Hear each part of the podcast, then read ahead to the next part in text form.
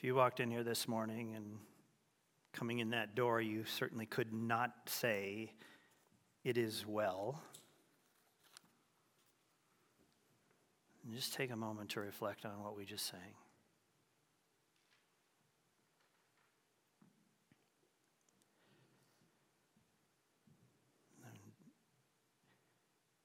This is an opportunity to receive what God is offering you right now. The peace that only He can give. If you walked in here this morning confidently saying, It is well, I want you to imagine what it's like for the church in Turkey and Syria right now.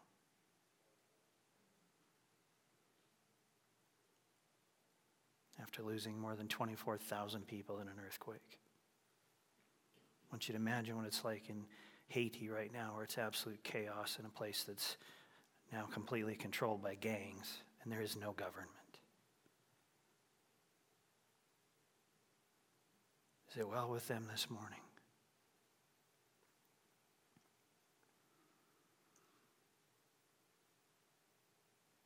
Father, we come to you this morning with need. We come to you this morning counting on the fact that you are our foundation, and that foundation cannot be shaken. And sometimes we need to be reminded of that so that we make sure we're standing on that foundation firmly. And inviting you to be who you are, to bring all the power of your presence into our lives. And Lord, for those like myself who are struggling this morning to say it is well. Just invite you in. Stand next to us and say to the waves, Be still. For our brothers and sisters around the world who are, many of them are wrestling with their circumstances we invite you into their lives with the words, Be still.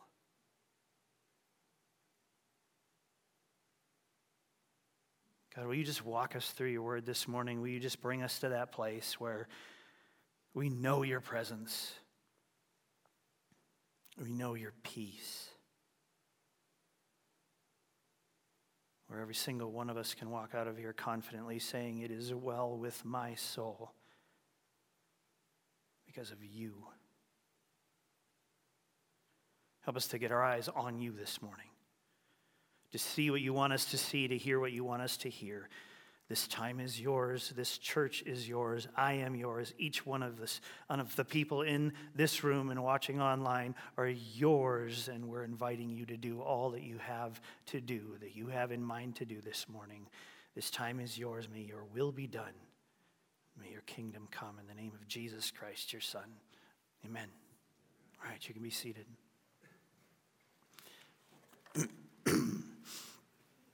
well, I too want to just thank you for the awesome time last Sunday, serving together and worshiping together and sharing communion together. And then this week, our, uh, our youth group went over to Orchard Path and played bingo with the residents there and, and just continued to develop that relationship. And I just invite you to pray for the growth and development and expansion of our relationship with people in our communities.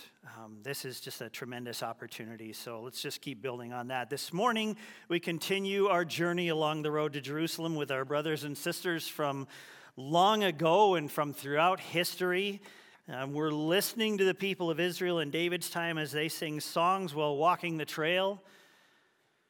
We're also discovering some parallels between their journey and the journey that Jesus took while he was here.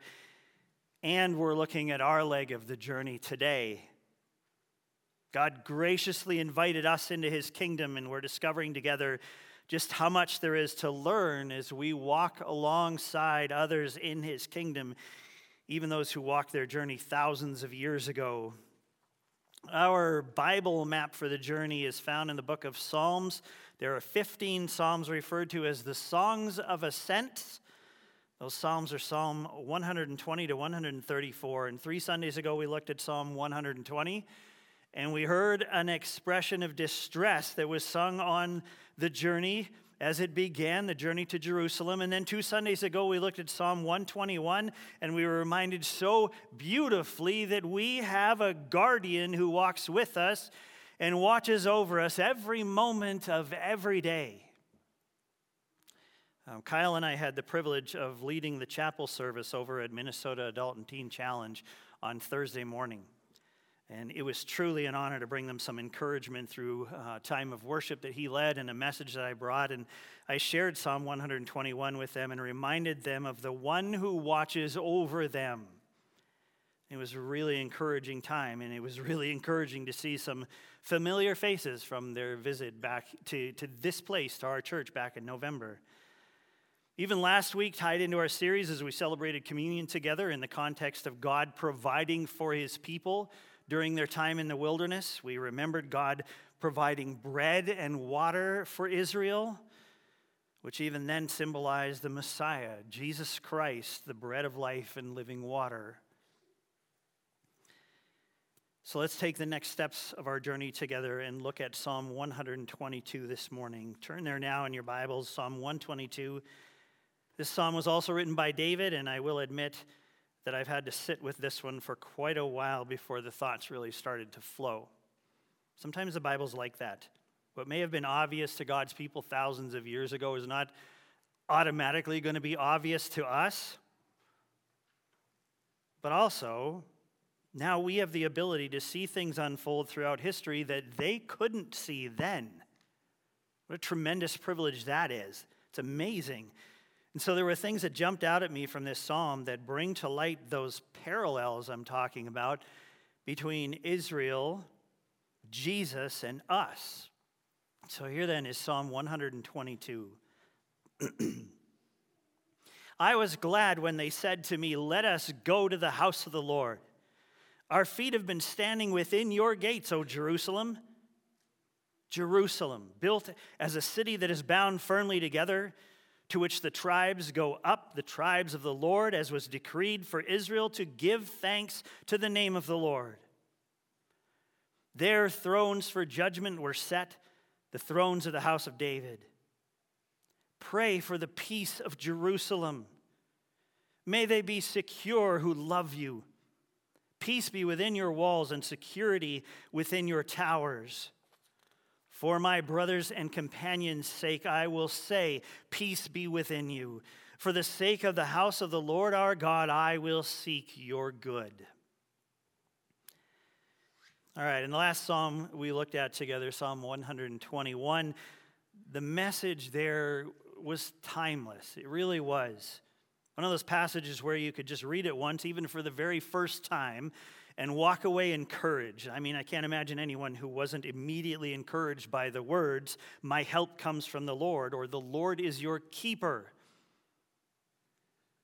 But I found Psalm 122 to be quite a different experience. In fact, when I go back and read it for the 147th time later this week, I'm probably going to see something I didn't see this past week. The books and the Bible commentaries that I read about this psalm were honestly all over the board in the way that they interpreted Psalm 122. And that ought to drive us to ask God for His direction, to illuminate His word for us. And that basic step is a step that we ought to be taking every time we open the Bible we should start by asking God, what do you have for me here? And whatever you do when it comes to Bible reading, don't do it just for the sake of knowing that you're doing the right thing. Christians read the Bible, so I'm going to get my reading done and get it out of the way. Seek God's direction when you read. He gave us His Spirit to guide us into truth. Invite Him to do that for you as you read His Word. And then encourage someone else by sharing with them what you saw, what you heard. So, even though the different resources I looked at didn't line up with each other regarding Psalm 122, they also never contradicted each other. They just showed me once again that God's word is rich and deep and overflowing with wisdom and encouragement and insight and so much more. I'm going to divide this psalm into three parts this time rather than examine it verse by verse.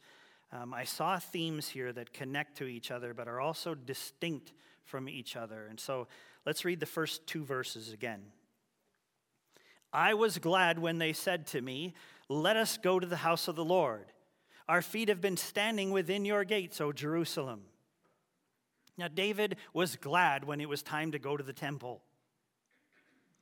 Let's talk about that for a minute. Why was he glad?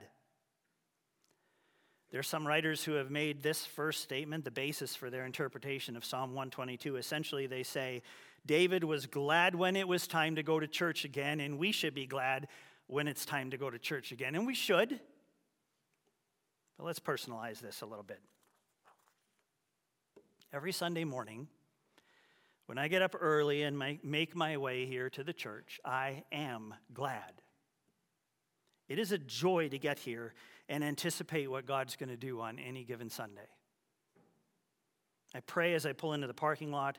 I get great pleasure from the simplest things, like unlocking the doors, turning the lights on, opening up this sanctuary, making a fresh pot of coffee for myself and the worship team and tech team and the Bible study group that's coming in and meeting downstairs. Resetting the air handler because it froze overnight again. Spreading ice melt on the sidewalk in minus 10. Vacuuming the spot the cleaners missed. Catching the stupid snake that came in under the door looking for heat and then staggering into the kitchen, desperate for the coffee that's taking way too long to brew. And comically enough, as I was writing this message, I was reminded to save this document right now so that I can avoid having another one of those Sundays. Meanwhile, back home, my wife, waking up early herself, gleefully anticipates going to the house of the Lord until she has to begin the weekly ritual of waking up three grumpy, hormone enslaved teenage boys who stayed up way too late talking about soccer, social politics, school, and rugby, rugby, rugby. now they act like they're bears being poked in their dens way before spring arrives. Pretty sure David's intent in writing Psalm 122 was not to make us feel guilty about our lack of gladness over going to church on Sunday mornings. At least I believe that wasn't what God wanted me to come away with after reading this psalm many, many times. Why was David so happy? I mean, there are even exclamation points following both verse 1 and verse 2, and if David had access to emojis, he would have used them here. David and the Israelites were headed for Jerusalem. Why were they headed to Jerusalem? Because God lived there. God's family was paying him a visit. The Spirit of God dwelled in the inner room in the temple called the Holy of Holies in the city of Jerusalem. And because of that reality, Jerusalem had become Israel's hometown. Their trips to Jerusalem were trips to God. They pursued God on the road to Jerusalem. To get to God, they had to travel physically, and so they did, and their experience with God in Jerusalem brought them joy. Verse 2 makes a statement about something that had already happened. It's a past tense statement. David says that their feet have been standing within the gates of Jerusalem. This was not their first time making the journey. Three times a year, if you remember me talking about that. But the journey to visit God had been so encouraging in the past that they are glad when it was time once again to go to Jerusalem where God's presence dwelled. And so off they went with smiles on their faces. All right, the second section of our psalm is made up of verses 3 to 5. Let's read those again. He says, Jerusalem, built as a city that is bound firmly together to which the tribes go up, the tribes of the Lord, as was decreed for Israel, to give thanks to the name of the Lord. There, thrones for judgment were set, the thrones of the house of David. Now, we definitely need to talk about Jerusalem. The name Jerusalem means teaching of peace. We're going to see that word peace multiple times pretty soon here. David's now describing the city of Jerusalem and its character. But is David being literal here, or is he speaking of the symbolic value, the symbolic character of Jerusalem? Well, he described Jerusalem as a city that is bound firmly together. That is a confident statement for sure. There's something secure about Jerusalem, but we know that the actual physical city of Jerusalem was never really that secure. The city was under siege more than once, it fell more than once. In fact, Jerusalem is a very divided city right now. Is there something else being stated here? I think there is. Jerusalem represented a lot to the people of Israel, and it ought to represent a lot to us as well. Consider with me for a while that Jerusalem was a symbol for God's kingdom. That's a word, kingdom. It's a word we don't really use that much anymore unless you're referring to Middle Earth or Wakanda. But God uses it all the time. God's kingdom is about people. We know that, not just a place.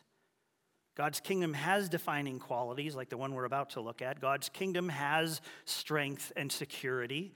God's kingdom is an indestructible force. God's kingdom has systems and governance, and I'm talking about the kind of governance Jesus showed us.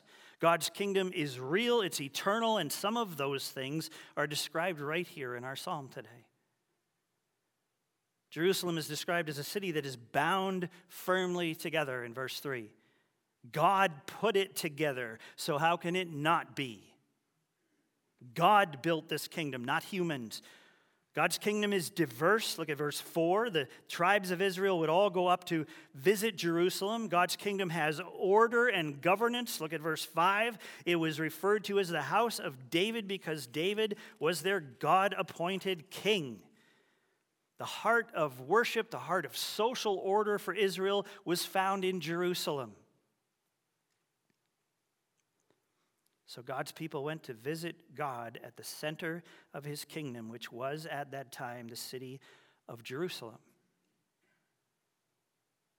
And Jerusalem was a strong, secure, well ordered, diverse, and unified place representing well the kingdom of God. And then there's a third section of this psalm, verses 6 to 9. This is what he writes Pray for the peace of Jerusalem May they be secure who love you. Peace be within your walls and security within your towers. For my brothers and companions' sake, I will say, Peace be within you. For the sake of the house of the Lord our God, I will seek your good. David implores God's people to pray for the peace of Jerusalem. He's doing that himself and he invites others to join him in this prayer. But what is he really praying for? Is he just asking God to keep their enemies from attacking them so that they can live in peace? Is he asking God for financial security so they never have to face the uncertainty that breeds anxiety? I think his prayer is actually bigger than that. The word that's translated peace for us in our language is the word shalom it does mean peace, but it carries with it a far deeper, broader meaning than just not being attacked by your enemies. Shalom is about wholeness and wellness. I've heard shalom described as a term that gathers together all aspects of wholeness that result from God's will being completed in us. It's not an easy term to define. Shalom is the experience of all being well with us. But well is defined by God, not us. The Apostle Paul experienced shalom in some pretty crazy circumstances in which we probably would never say that we have it. Shalom is God centered and God supplied, and it is only possible in and through God. David was praying for peace, for shalom within God's kingdom. And I believe that Jerusalem was a representation of God's kingdom. That peace included security. And so he wrote of the security that God's kingdom offers. Shalom included and always will love. It included love. David prayed for shalom for those who love God. This is not just about alignment with the kingdom, it's about love for the king. And for the sake of his brothers and sisters in the kingdom, David prayed for this shalom kind of peace. He wasn't just seeking it for himself. For the sake of the kingdom, David said, he would seek the kingdom's good. Now, the physical presence of Jerusalem was real. At the time this was written, the city of Jerusalem was a fairly new thing and a very big thing. God had ordered its construction, and in contrast to the temple being in a tent and on the move throughout the wilderness, Israel now had a well built, secure, powerful city to call their own. But as he does with many things, God is pointing to something through the establishment of an actual physical city. Jerusalem was well built, bound firmly together. That's a fact. They even looked at the bricks that were used and they were dense and strong, and all that was there. But like I said, time proved that Jerusalem, the physical city, was not entirely secure. And as we've been shown in places like the remarkable book of Revelation, there is a new Jerusalem coming. When Jesus returns, and sets things right again. The kingdom of God, the new Jerusalem, will take up permanent residence here on earth. Now, let me work some parallels into this because I find this to be a stunning challenge that left me just sitting in my chair, lost in reflection for a long time. David celebrated Jerusalem, and as they traveled there, the whole nation of Israel, God's people, celebrated Jerusalem.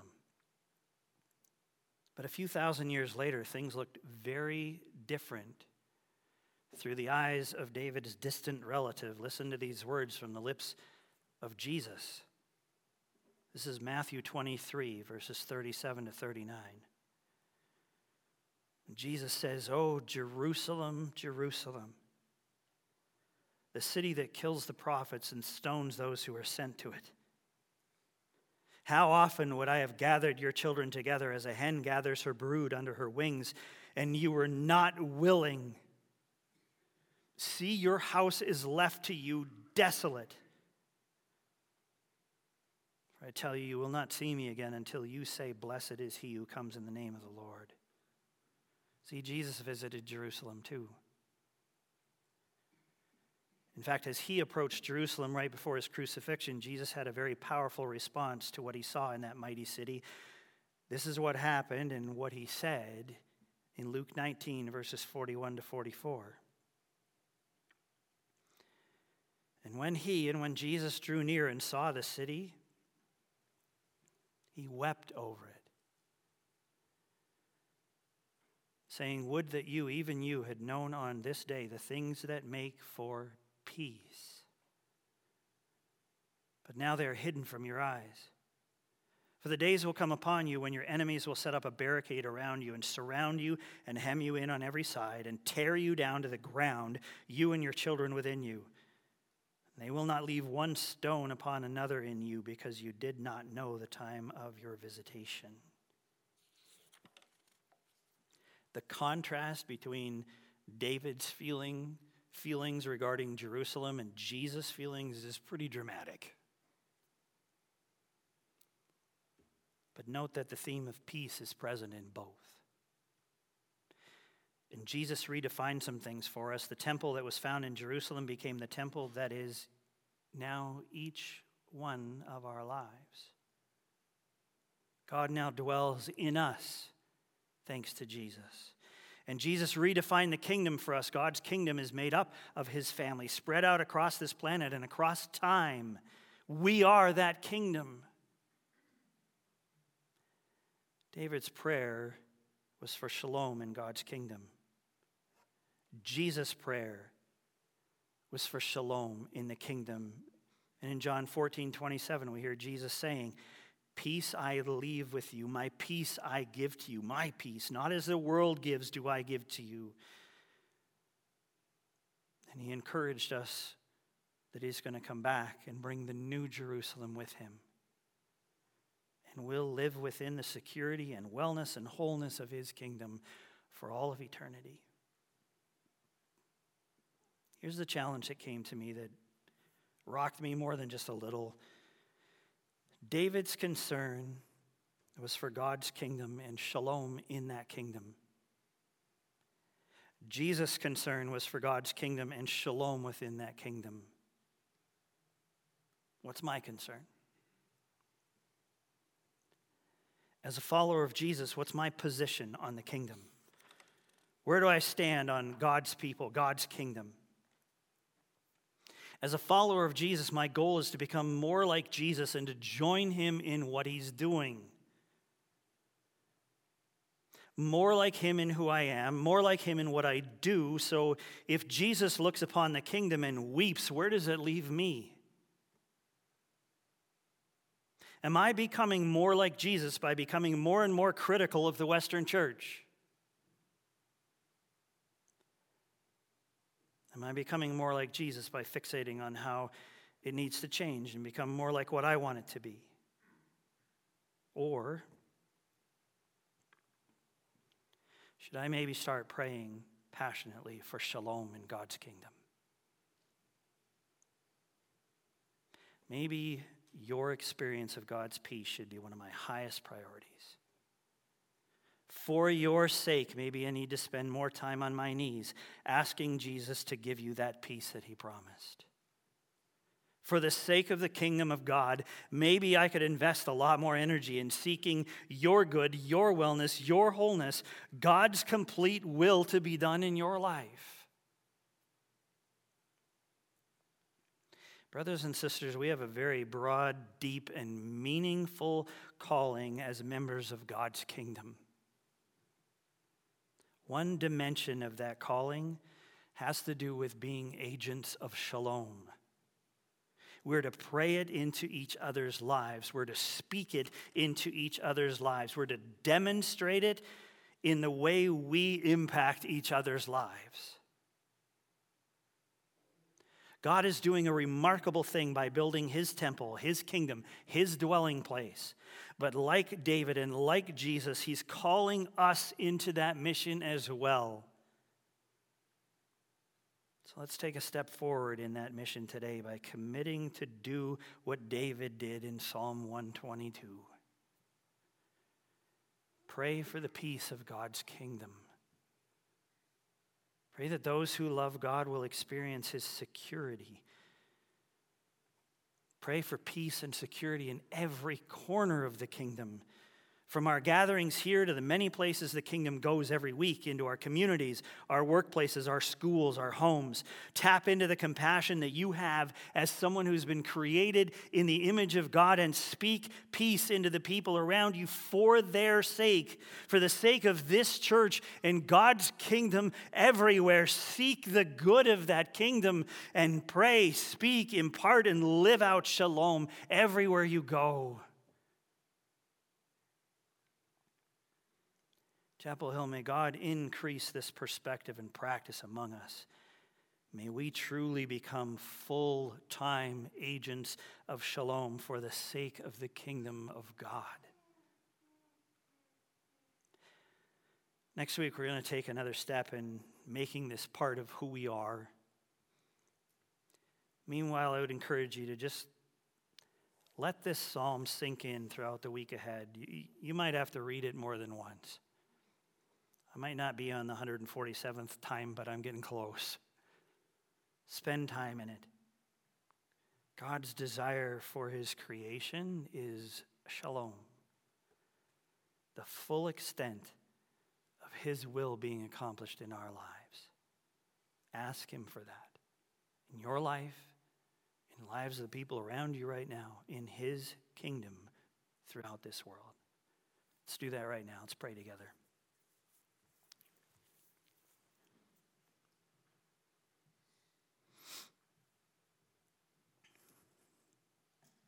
Father, I cannot thank you enough for making available to us what you so desire for us. Shalom. Thank you that your desire for us, for your kingdom around the world and throughout time, is to experience your peace, your wellness, your wholeness, to fully embrace your will for our lives and your will for your kingdom. God, I invite that in our presence. I ask that you would bring that peace into the lives of every single person in this church. I ask that you would bring that peace, that wholeness into your kingdom around the world, no matter what we're facing, where we are, who we are. I know that it is your desire to expand your kingdom, to bring your kingdom into more and more places around this world, into more and more lives. And I know that we have the power to impact that by coming to you on behalf of your kingdom for the sake of our brothers and sisters and asking for peace, asking for wholeness, asking for wellness, asking for the fulfillment of your will. So, God, bring that. Bring that into our midst. I pray that for Chapel Hill Church, we would experience day by day in an ever increasing way the fullness of your will being carried out here. We would see you use us as a church, as a representation of your kingdom,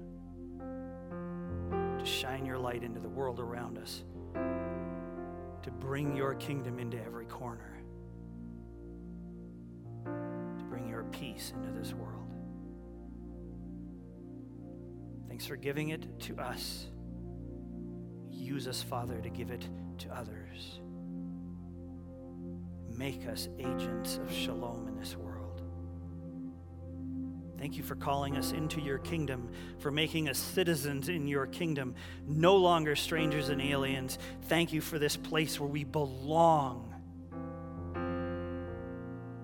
safe within the walls of your kingdom, within the walls that are your loving hands, your powerful arms. We are yours. Ask again that your will would be accomplished among us We pray this in the name of Jesus Christ, your Son.